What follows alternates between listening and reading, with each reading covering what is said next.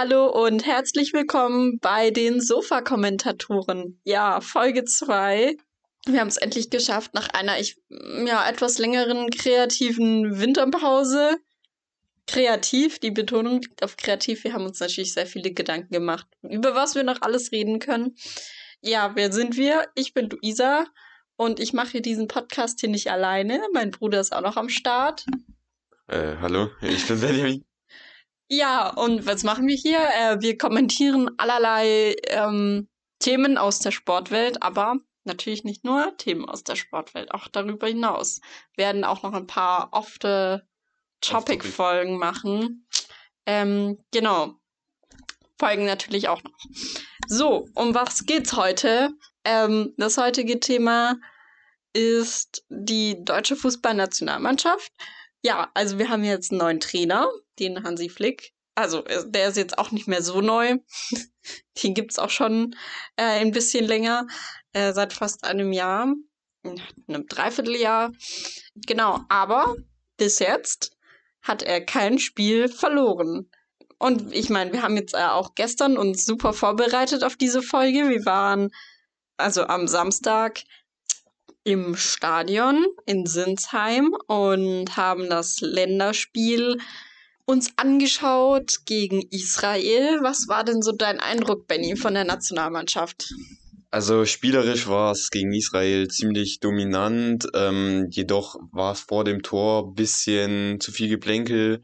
Es gab relativ wenig direkte Pässe, die Chancen wurden nicht so stark verwertet, viele vergeben durch Werner oder Havertz. Aber ein dominanter Eindruck, der schon recht positiv war. Was mir halt aufgefallen ist, ja, man hat irgendwie die Situation gut rausgespielt, aber so diese Konsequenz hat einfach gefehlt. Man macht dann lieber nochmal einen Pass zurück, anstatt selber irgendwie abzuschließen oder den Pass nach vorne zu spielen. Das ist mir irgendwie aufgefallen. Ja, kann man schon sagen, es wurde wahrscheinlich mehr darauf gespielt, dass man den Ball nicht verliert. Man wollte wohl Sicherheit ins Spiel bringen, aber ist dadurch so passiv geworden. Ich weiß nicht, das ist ein fucking Freundschaftsspiel. Da muss man jetzt nicht auf Sicherheit spielen, wenn es um was geht. In einem, keine Ahnung, in einem Achtelfinale, in einer K.O.-Situation von mir aus, dann kann man auf Sicherheit spielen. Aber in einem Freundschaftsspiel, da kann man ja auch mal ein bisschen was ausprobieren, ein bisschen Mut zeigen. Das hat mir ein bisschen gefehlt einfach gestern. Ja, kann man durchaus so sagen. Aber was man herausheben muss, die Standardsituationen. Unter Hansi Flick gibt es ja jetzt einen neuen Standardtrainer. Und ich finde, das trägt schon Früchte. Also wir haben gestern, die beiden Tore der deutschen Nationalmannschaft waren ja aus Standardsituationen. Also da würde ich vor allem die Ecke herausheben, die man relativ klar als einstudiert einsehen kann. Der Freistoß war vielleicht annähernd so geplant, aber sah am Ende in seiner Ausführung relativ zufällig aus. Aber die Ecke sah ziemlich sehr gut ausgeführt und einstudiert aus. Ja, allgemein die Ecken haben mir ganz gut gefallen von David Raum. Bis auf die erste, die war ein bisschen gurkig, irgendwo hingeschlagen. Ein bisschen so, da war halt niemand, aber die anderen waren sehr platziert und sehr gut. Also ich finde, die Standardsituation, das war ja unter Jogi Löw, fand ich jetzt zum Ende hin eher immer so das Manko, dass man nie aus Standardsituationen was rausgeholt hat. Eher im Gegenteil. Ich erinnere mich an Einwürfe, aus denen dann Kontersituationen entstanden sind oder. Von dem her bin ich da in der Hinsicht wieder positiver eingestellt. Aber ja, dieser Zug zum Tor, dieser Mut zum Abschluss, der muss vielleicht kommen. Was ich noch zu den Standardsituationen sagen wollte, mich haben etwas die Einwürfe als moderne Standardsituationen enttäuscht. Die kamen mit zu wenig Zug, die sind trotzdem eigentlich immer eine gute Möglichkeit, um die Abwehr auch relativ gut zu erwischen, mit viel Tempo aufs Tor zu spielen, was man eigentlich kaum gesehen hat. Ja, das stimmt, da kann man nochmal mehr rausholen, aber man muss schon sagen, also wie gesagt, früher war es ja so, dass ein Einwurf dann oftmals in ein gegnerisches Tor geendet hat, das haben wir jetzt heute nicht gesehen, kann vielleicht auch an dem Gegner liegen, das muss man jetzt abwarten, wie das dann aussieht bei Gegnern, die ich sag mal, auch in der Weltspitze wirklich mitspielen. Also, keine Ahnung, wenn wir dann mal gegen Italien spielen, obwohl, ja gut, Italien und Weltspitze. Da lässt sich jetzt, glaube ich, streiten. Ja, aber da können wir ja gleich auch nochmal drüber reden. Genau, aber wie ist denn so dein Eindruck so von der Spielmentalität her? Das wurde ja immer so ein bisschen bemängelt unter Jogi Löw, dass die Jungs keinen Bock mehr haben quasi auf Nationalmannschaft und das immer so war so, man muss da jetzt halt durch, so nach dem Motto. Findest du, das hat sich schon gebessert? Ich weiß jetzt nicht, das fand ich auch ein bisschen unter Jogi Löw ein bisschen übertrieben, weil die spielen das ja trotzdem aus Spaß etwas und Freude und spüren dort bestimmt auch eine Art Stolz. Aber was ich auch gesehen habe, war ein bisschen, vor allem am Ende, die letzten 20, 30 Minuten haben ein bisschen diese Lauffreude, diese Gier nach einem 3, 4, 5-0 hat am Ende gefehlt. Es kam dann zwar noch zum Elfmeter, der zum 3-0 hätte führen können, durch Thomas Müller, der dann an Pfosten gegangen ist. Aber es war schon ein bisschen, am Ende hat sich abgeflacht, die Gier hat etwas gefehlt, aber das kann auch durch einige Wechsel liegen, dass halt auch die Abläufe nicht ganz gestimmt haben. Ja. Und ich meine, so ein Freundschaftsspiel ist ja auch immer dazu da, um Formationen auszuprobieren oder Kombinationen von Spielern, wie die miteinander interagieren. Wir haben gestern ja auch 2 Neuzugänge gesehen. Wie haben dir die denn gefallen, Nico Schlotterbeck und Anton Stach? Also ich fange mal mit Nico Schlotterbeck an. Dort hat mir die Spieleröffnung ziemlich gefallen. Dort war einer der wenigen, der raumöffnende Pässe gespielt hat, immer sehr vertikal, was mir grundsätzlich gefällt. Es war jetzt vielleicht nicht im Stil der Nationalmannschaft. Er hatte dort so ein bisschen seinen eigenen Stil. Die anderen Innenverteidiger, also sie haben ja im Ballbesitz auf 3-4-3 umgestellt. Und dort haben die anderen beiden Innenverteidiger nicht so tiefe Pässe gespielt, dadurch sind auch ein paar Pässe verloren gegangen. Er hatte am Ende zu zögerlich gespielt, vielleicht auch zu wenig lange Bälle, den Mut zu langen Bällen. Am Ende das Pressing, wo er dann den Elfmeter ausgelöst hat. Aber ein ordentliches Spiel und ich glaube, das wird ein hervorragender Innenverteidiger für die Zukunft. Auf jeden Fall. Und Anton Stach, von dem hat man jetzt vielleicht nicht so viel gesehen, aber wie war dein Eindruck? Also ehrlich gesagt, ich habe auf Anton Stach immer wieder geachtet, aber ich konnte nicht so viel von ihm sehen. Es kam auch in einer Phase, wo das Spiel dann nicht mehr so dominant war. Wir hatten mehr Ballverluste, die Israelis hatten ein höheres Pressing. Das hat man auch an ihm gespürt. Vielleicht hatte er dort auch ein bisschen Unsicherheit, aber so viel kann ich über Anton Stach jetzt nicht sagen. Ja gut, muss man abwarten, ob er vielleicht gegen die Niederlande dann nochmal zum Zug kommt oder ob er sich in anderen Spielen dann noch zeigen kann. Aber ist doch schön, dass Hansi Flick jetzt auch jüngeren Spielern die Chance gibt, sich zu zeigen.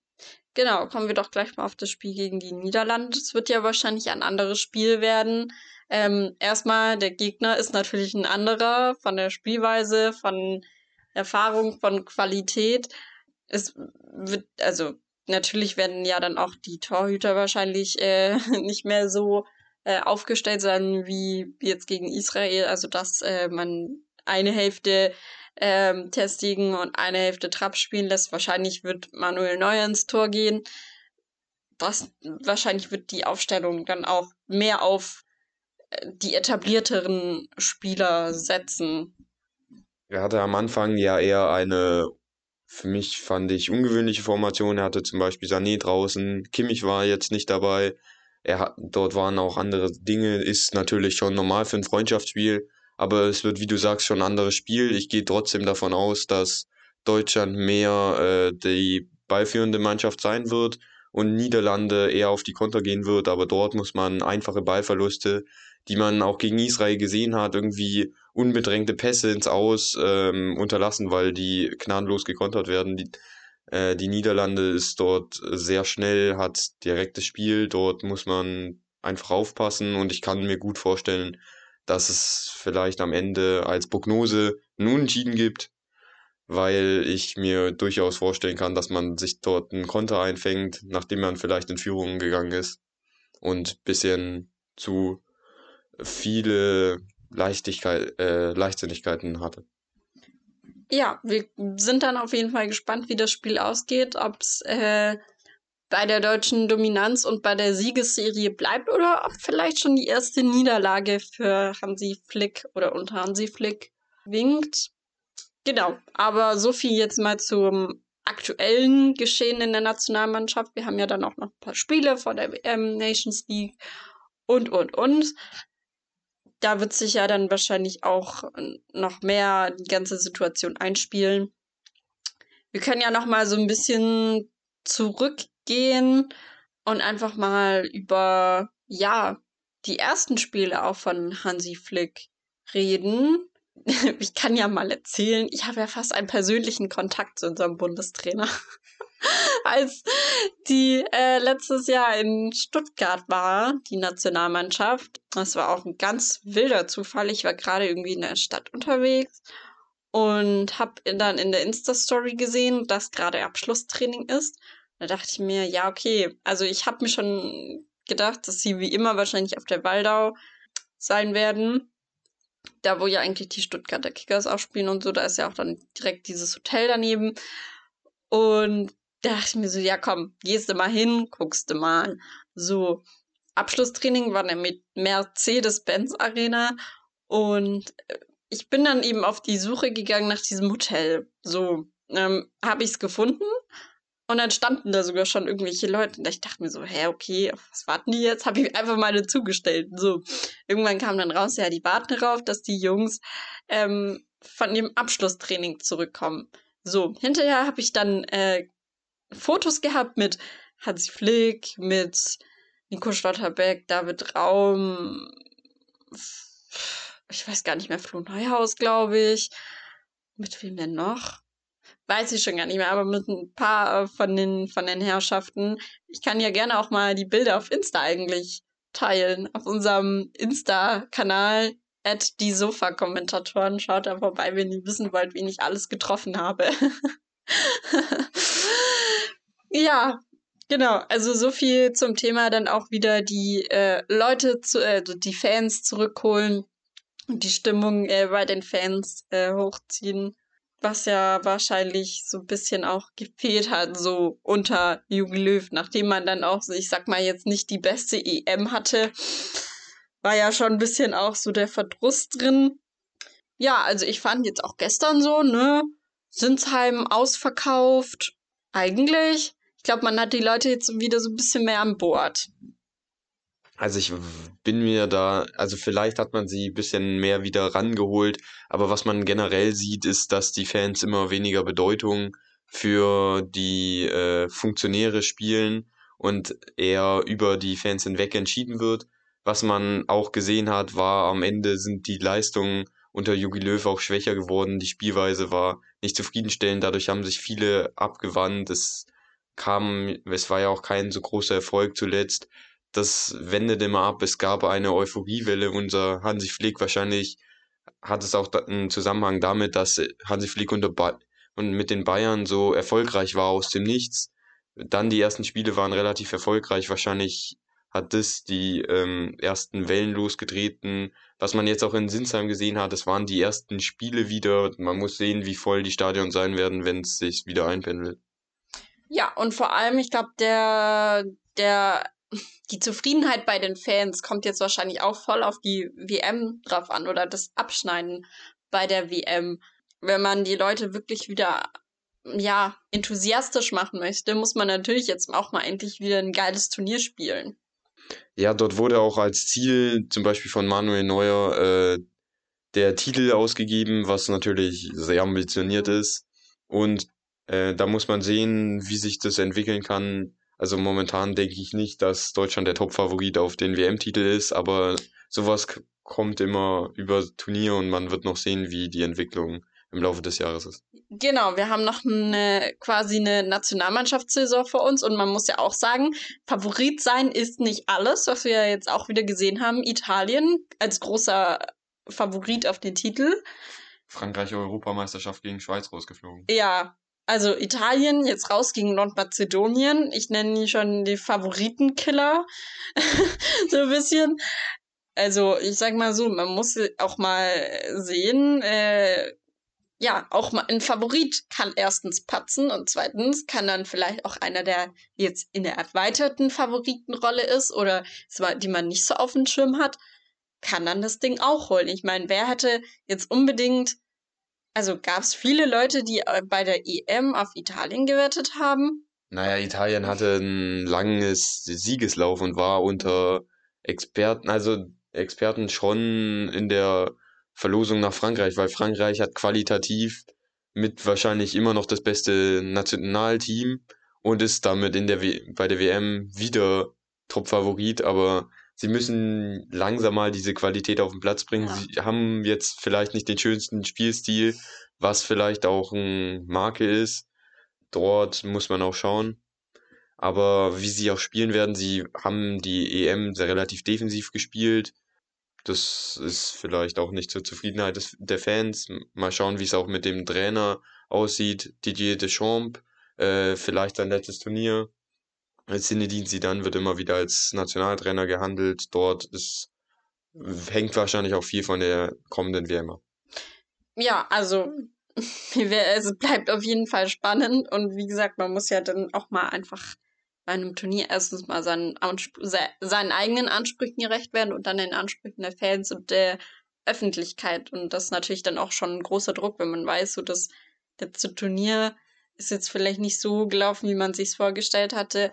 Und jetzt hat man vielleicht nochmal den Druck, gerade auch als Trainer, dass man nochmal da irgendwie was Gutes hinzaubern muss. Von dem her ist, glaube ich, das Turnier, also die kommende WM auf jeden Fall ein spannendes Turnier. Auch wenn es bei uns im Winter stattfindet und wir das Public Viewing mit Glühwein trinken auf dem Weihnachtsmarkt verbinden müssen. Du bist ja nicht so der Fan von. Nee, das ist, ja, also wenn man überlegt, letztes Jahr saßen wir im Biergarten und in Shorts und kurzärmlichen Trikots und sind fast geschmolzen.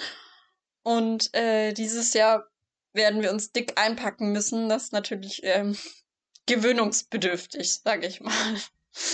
Aber ja, was ja maßgebend für den Erfolg so ein bisschen auch oder die Zukunft einer Nationalmannschaft ist natürlich die Jugendarbeit. Wir haben es ja gerade schon angesprochen. Jetzt sind viele neue Kräfte dazugekommen, auch Nationalspieler, die jetzt bei der U23 Europameisterschaft dabei waren und den Titel geholt haben. Ja, also die Zukunft der Jugend oder der Jugendnationalmannschaften ist ja jetzt eine andere, ne? Wir haben ja jetzt einen Trainerwechsel bei der U23-Nationalmannschaft gehabt. Denkst du, wir können trotzdem an die erfolgreichen Jahre anknüpfen? Ich glaube, dass das sehr schwierig wird. Man hat auch die Jahre davor unter Stefan Kunz immer wieder gesehen. Deutschland hatte eigentlich nie wirklich die große Favoritenrolle, weil qualitativ andere Nationen immer stärker waren. Es war immer das Teambuilding, eine Einheit wurde immer gebildet und außerdem auch eine taktisch gute Einstellung. Die Salvo, der neue U23-Trainer, war, glaube ich, der Co-Trainer von Stefan Kunz, also wird es taktisch nicht so stark anders sein, aber trotzdem sehe ich es halt sehr schwer, auch wenn Stefan Kunz geblieben wäre, den Erfolg weiter aufrecht zu erhalten, da die deutschen Jugendspieler auch wenig Chancen in der Bundesliga kriegen, häufig in die zweite Liga ausweichen müssen, vor allem in der U23, was andere Nationen überhaupt nicht haben. Dort sind die ganzen Nationalmannschaften schon unter Teams, die in Top 5 Ligen sind. Deswegen sehe ich es schwer und denke, dass die Erfolge dort in den U-Nationalmannschaften einbrechen werden. Aber ist es nicht auch so, dass Stefan Kunz einfach jemand war, der die Mentalität in den Jungs gefördert hat? Also die waren ja, wie du schon gesagt hast, qualitativ vielleicht nicht die besten, aber was hinterher immer zum Titel geführt hat, war einfach dieses Mannschaftsgefühl oder dieses Zusammenhalt, dieser Wille auch, das Ding jetzt wirklich zu holen, also dieser Kampfgeist. Ja, es ist natürlich immer schwer, wenn man über einen Kampfgeist oder Teamgeist redet, hinter die Kulissen zu schauen, wie sich sowas bildet. Dort sind vielleicht auch Teammaßnahmen wichtig, die man öffentlich gar nicht mitbekommt. Deswegen weiß ich nicht, wie viel dort sich jetzt verändert hat, aber dort wird man sehen, ob sich das fortsetzen lässt, dieser Zusammenhalt. Ja, und was, glaube ich, auch ein Problem so ein bisschen in der Jugendarbeit ist, dass die Jungs einfach schon recht früh sehr viel leisten müssen. Also schon jung sich quasi dafür entscheiden müssen, ob sie das jetzt professionell machen wollen oder nicht, und dann eben auch sehr viel investieren müssen.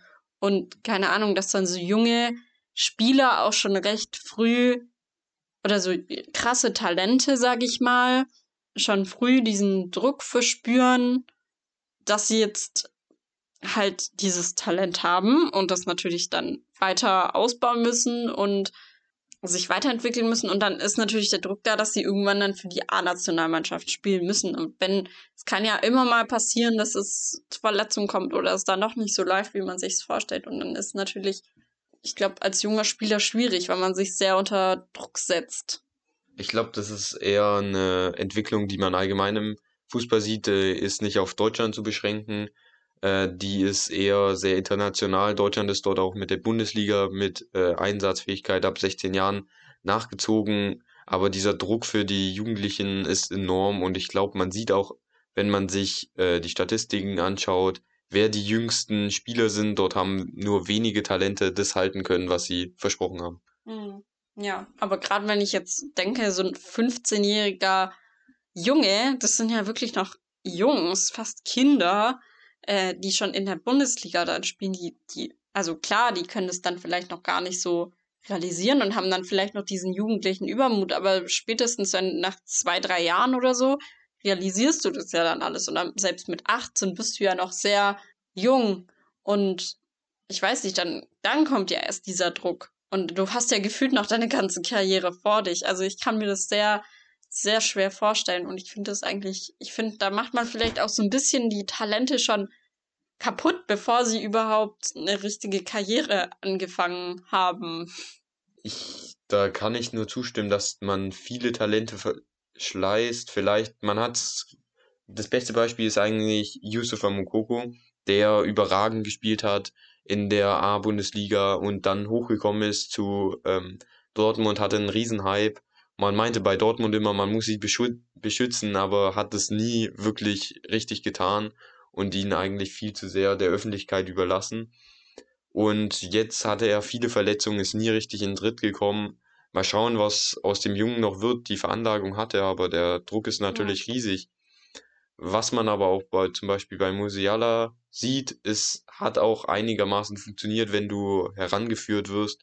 Vielleicht war es auch ein bisschen der Vorteil bei Musiala, dass er nie den richtigen Druck hatte, weil er mehr Ergänzungsspieler war als bei Moukoko, der direkt hinter Haaland auch häufig Leistungsträger war und vielleicht auch die Kaderplanung dort ein bisschen mangelhaft war, dass man sich keinen zweiten Ersatzstürmer geholt hat und Moukoko so viel Last gegeben hat, weil der Junge war 16.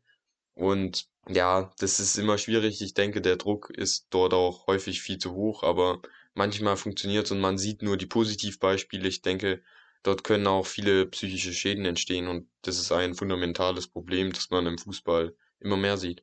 Ja, also wie du sagst, diese Einführung von dieser Pflicht, dass die Jungs jetzt mindestens 16 sein müssen, bevor sie ihr Debüt geben dürfen. Nee, das wurde runtergesetzt. Ach so, war davor 17 in der Bundesliga. Ach so. Ja. Oha.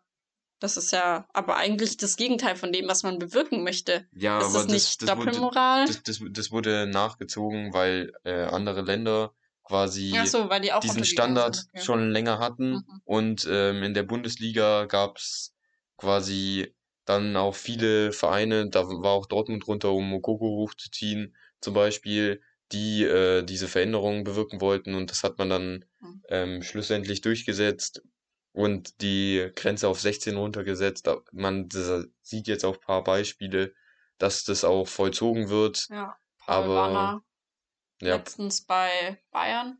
Ja, genau. Der jetzt ja auch einen Profivertrag bekommen hat. Ja, genau. Und man hat das runtergesetzt, ist eigentlich dem internationalen Standard nachgezogen, aber das ist eigentlich eher nur die Anpassung der Entwicklung gewesen, dass die Talente sehr früh sehr viel Verantwortung bekommen. Ja, ich weiß nicht, ich denke mir immer so, mit 18 reicht es ja eigentlich auch noch, wenn man da erst so richtig groß rauskommt, dann hat man wenigstens so das Gröbste hinter sich, hat eine halbwegs unbeschwerte Kindheit vielleicht noch erlebt und weiß immerhin schon ein bisschen so, wie es Leben läuft, aber mit 16, da bist du ja echt noch ein halbes Kind, oh je, ja. Was ich dazu noch sagen will, das hat auch mit den vielen Transferstrategien der Vereine zu tun, dass enorme Transfererlöse erwirtschaftet werden. Man versucht, Talente so früh wie möglich zu entdecken und dadurch sie auch früher hochzuziehen, da junge Spieler auf dem Markt mal mit weniger Leistung meistens trotzdem mehr wert sind, da sie mehr Entwicklungspotenzial haben. Ist es eben zu beobachten, dass auch die Vereine jetzt immer jünger werden und auch es in Brasilien Talent mit 14 Jahren schon quasi einen Hype auslöst. Ich hast du wahrscheinlich nicht mitbekommen, mir fällt der Name nicht mehr ein, aber dort gibt es einen Hype und wird von vielen Scouts beobachtet. Und das ist immer früher, weil die Vereine eben auch dem finanziellen Druck nachgeben, da sie diese Transfererlöse benötigen und quasi auch eine Art Geschäftsmodell ist. Ja gut, aber ich denke, bei uns in Deutschland ist ja immer noch, es gibt ja noch ein Jugendschutzgesetz. Ich denke, dass man weiter runter als 16 noch gar nicht gehen dürfte. Also das kann ich mir nicht vorstellen. Nicht, aber dass man trotzdem ist es schon sehr krass, ja. Sieht man ja runter. Wahrscheinlich viel jünger als 16 wird man auch nicht gehen, aber es ist ja auch sehr digital und es wird da auch viel beobachtet, der 14-jährige Junge spielt noch gar nicht bei den Profis, also oder 15 ist er, glaube ich, inzwischen, hat noch kein Profispiel gemacht, aber hat schon einen Bubenhype ausgelöst, ähnlich wie Moukoko, es ist ein Brasilianer dort ist natürlich auch viel Fußballkultur, bei großen Ländern kommt schnell, wenn man sich Spieler anschaut, ist schnell immer die Sache, dass man das nächste große Talent hat. Dort gibt es viele Fußballbegeisterte und durch auch die Digitalisierung kann man sich viele Spiele anschauen und so verfolgen auch immer mehr niedrigere Jugenden und so entsteht viel früher ein Hype, der auch Druck auslöst. Und dann kommt es eben zu diesem Verschleiß, den wir ja vorhin schon angesprochen haben. Ja, also wir werden sehen, wohin die Nationalmannschaft dieses Jahr noch kommt. Ich denke mal, zur WM werden wir noch mal eine Folge aufnehmen. Vielleicht danach, also als Recap. Aber wir haben ja noch ein paar Themen vor uns. Zum Beispiel gibt es ja dieses Jahr auch trotz allem ein paar sportliche Highlights. Wir hatten ja schon die Olympischen Spiele. Wir hatten schon ein handballerisches Highlight in diesem Jahr.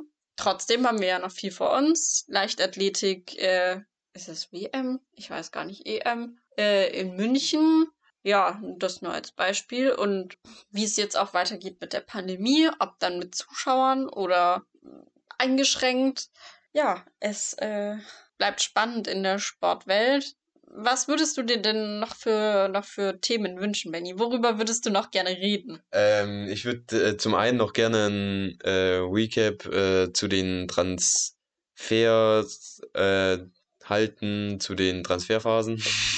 Das ist ja ein bisschen mein Lieblingsfußballgebiet, die Transfergebiete. Dort kann man immer viel reden, über viele Gerüchte, das frisst unendlich viel Zeit und das ist eigentlich mein Hauptwunschthema. Gibt's noch was anderes? Würdest du mal gerne über Handball reden? Ja, oder?